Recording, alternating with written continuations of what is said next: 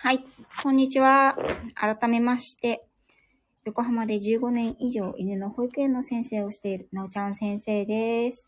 先ほどね、朝のドッグランでのライブを終えて、今、さっきご飯をみんな食べて、少し休憩をしています。この後、海岸に行くんですが、その前にですね、こちらの、私が本日、ワンちゃんたちを連れてきて、お泊まりを昨日からね、させてもらった、グランピングサイト、ファーマーズフィールズの、あなた何オーナーじゃないの管理人。オーナーだね。管理人でいいや。管理人だよね。うん。管理人である、私の弟が来たので、ちょっとね、兄弟ライブをしてみたいと思います。は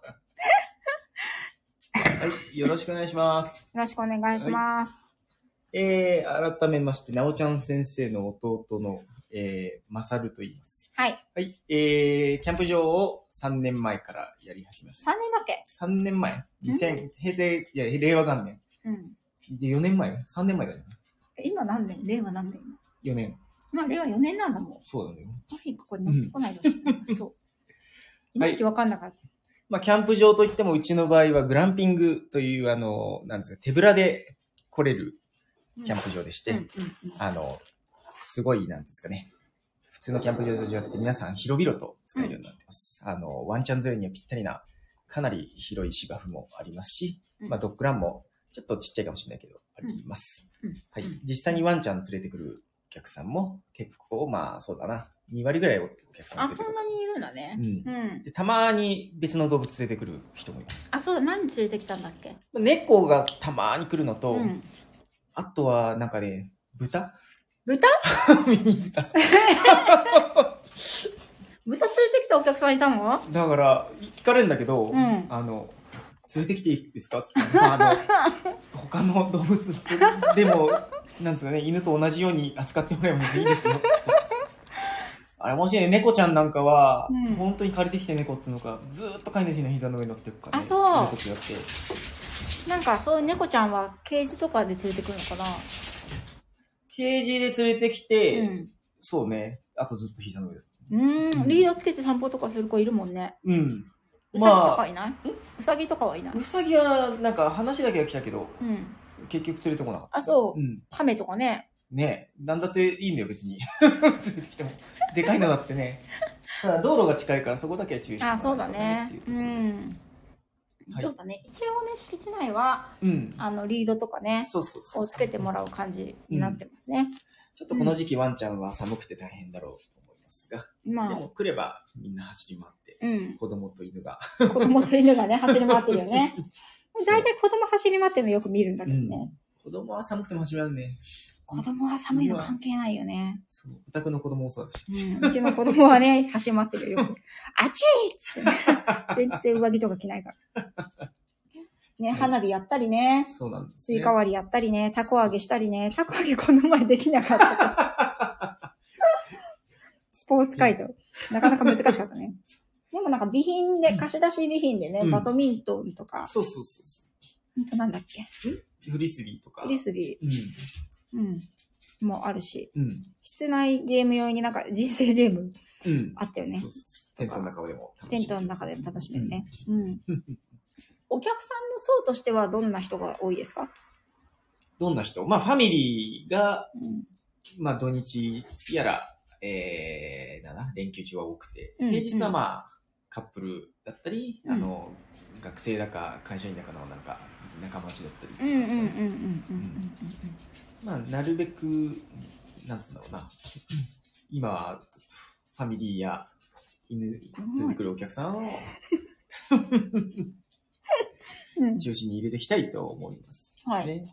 テントは、最大で、今日はね、今日は誰もお客さん泊まってないので、畳まれてる状態ですけど、今6人まで。今6人まで、1テント6人までで、2つ建てられるんだよね。2つ建てられます。で、まあ、貸し切りだったらもうちょい人数的に入れても大丈夫にしてますが。あ、グランピング場貸し切りもできるんだ。あ、オリーブさんおはようございます。今ね、兄弟ライブをしています。何のこっちゃですよね。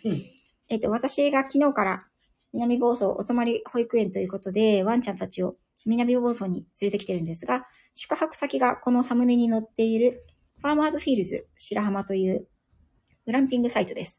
で、このグランピングサイトのオーナーが私の弟ですね。で、今日はね、暇みたいなんで、今隣にいるんですけど、開けない、ちょっと。ももちゃん、帰ってきて。ももちゃん。ちょっとマフィンしていただいて。うん。これで、今ね、インタビューを、グランピングのインタビューと宣伝をしてもらってます。おっとっとっとっと。今、一人脱走したので、捕まり。はい、マフィンくんも帰ってきて。うん。それで、二つテントが建てられて、一テント6人ずつっていう感じですね。うん。はい。ワンちゃんは別に、何頭連れてきても一応来てはないんですが、まあ、1頭ごとに、最初の1頭1000円、で、もう1頭増えると500円ずつかかっているから。それは、今のところ、最大で3頭。ああ、1家族？しかも、その時は5人ぐらいだから、これどうやってテントの中泊まるんだろうなと思って。あ、5人足す3頭ってこと？すごいね。なんとかもしかしたら車の中に入れちゃったかもしれない。ああ。駐車場もね、完備ですからね。そう。で、先ほどインスタのライブでちょっと施設の紹介をさせてもらったんですけど、実はですね、ファーマーズフィールズのファーマーズっていうのは、農家ということで、農家のフィールドということで名前をつけているのは、うちの弟がですね、もともと農家なんですよ。今なんか農家のかけらもなくなってきたけど。ね、で、実はこのグランピング場の敷地内でも野菜をね、育てたりしてるんだよね。そうだよ。どんなものを育ててるんですか？今はちょっとね、実はね、工事をしてまして、野菜の棚を。なんもなくなっちゃったんだけど、そう。だいぶ2年使ってると、野菜棚が最初こうなってたのが、こう、土がだんだんせり出してきちゃって、崩壊の危機になっちゃったんで。そういうもんなんだね。それを、まあちょっと直してもらって、空っぽになっちゃったんですけど。冬だから今枯れてるわけじゃなくて、今整理してるの？整理しちゃった。あ、そうなんだ。それまでは一応、ブロッコリーと、あとエンドウ豆があったんですけど、あとカブもあったか。で、まあちょっと寒くて、今巻いても何もできないので、これで暖かくなってからトマトやら、ナスやらそういうのを作っていきます。はい、あ、オリーブさん、ありがとうございます。ライブ見まして、めちゃくちゃ可愛い。みんないい子ばかりということで、ありがとうございます。今ちょっとね、私マスクしてるので、ちょっとくぐもっているかもしれないです、声が。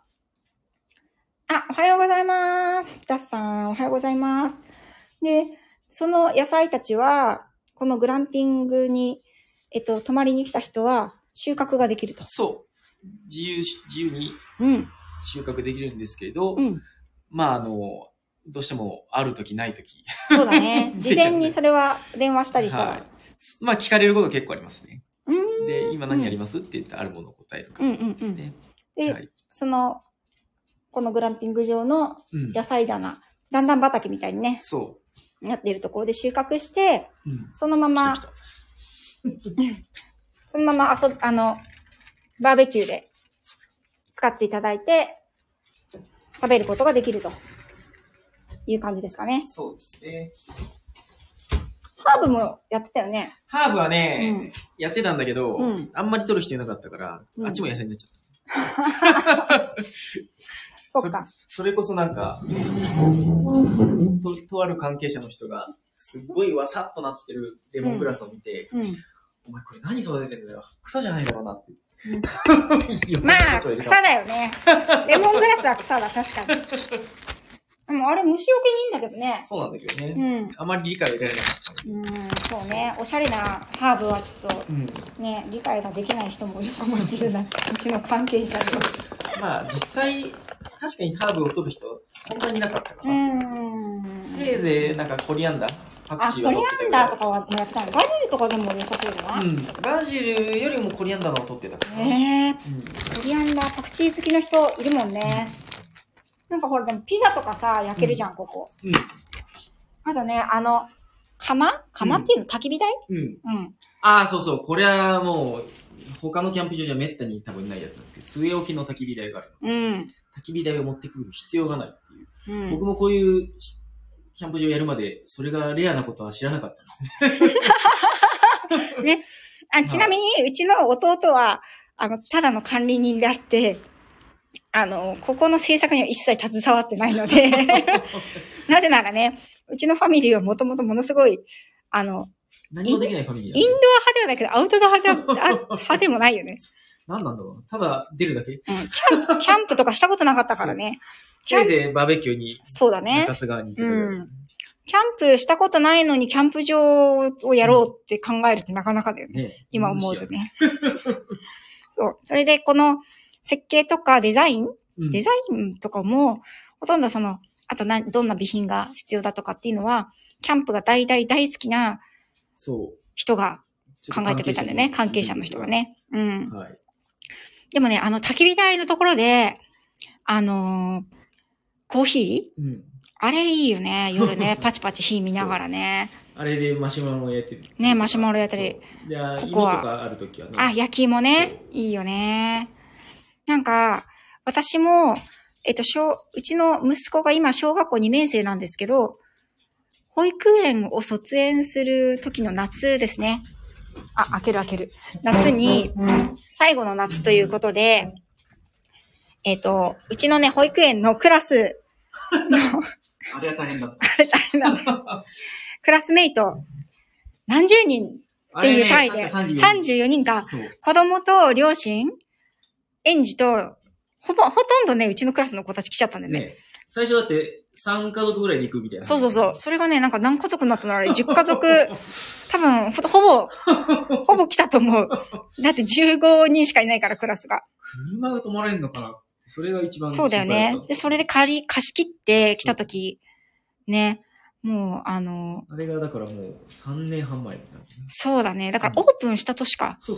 ね、眠ってる予備テントも全部引っ張り出してきてね。スイカ割りやったり、花火やったり、ビニールプール出してもらったり。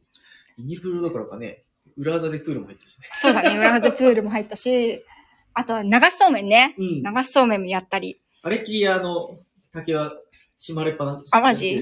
あ、ほんとまだあるんだ。ある。よかった。そう、それで、子供たちがね、寝た後は、もう大人たちがもう、朝の3時ぐらいまで、お父さんお母さん、焚き火台を囲んで、酔っ払うね。付き合ってらんないか、俺も気づいて。そう。いや、だって、なんか、うちの旦那が一回、もう寝ようって3時ぐらいに、寝にかかったら、まだこれからまた買い出しに行って言ってるお父さんいたとか言ってたもんね。そう、それ、セブンイレブンがあるって5分以内になります。そうなんですよ。キャンプ場に珍しく、セブンイレブンが5分どころじゃないんだよ。3分ぐらいであるよね。うん、バス停にだっては1分ぐらいで行けるか。あ、森の人おはようございます。興味あります？トレーラーハウスで暮らしてらっしゃるんですね。すごーい。本格的ですね。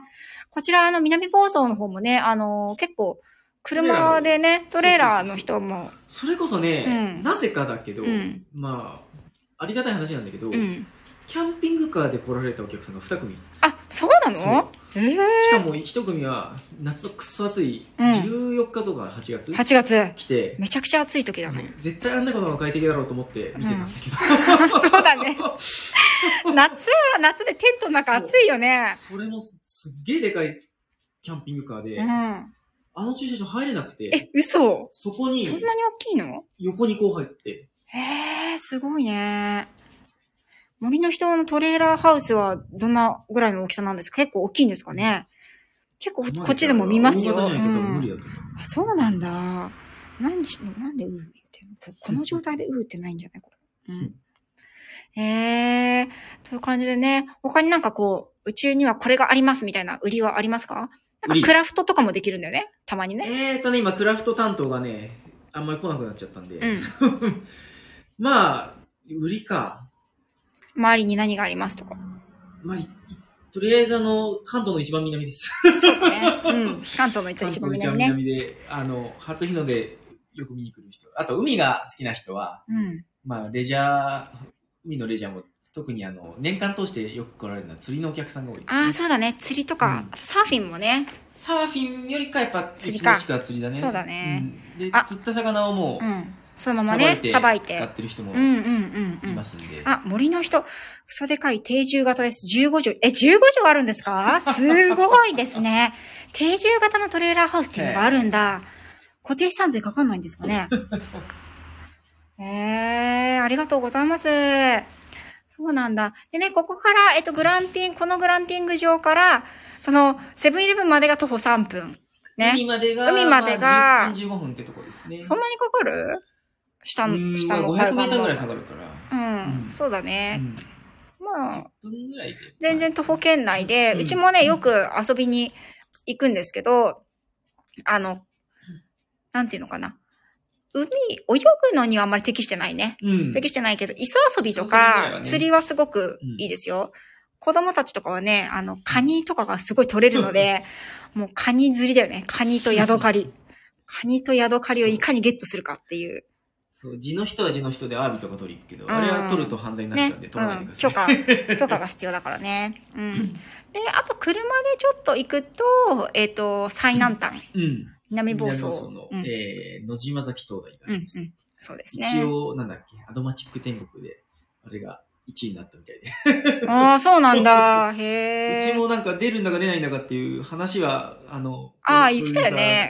うん。ディレクターが来て、言ったんだけど、すいません、ボツになりましたって言われました。知名度がね、まだね。まあね。はい。そんなわけで。まあ、今年4年目ということでね、はい、頑張ってくださいよ。はい。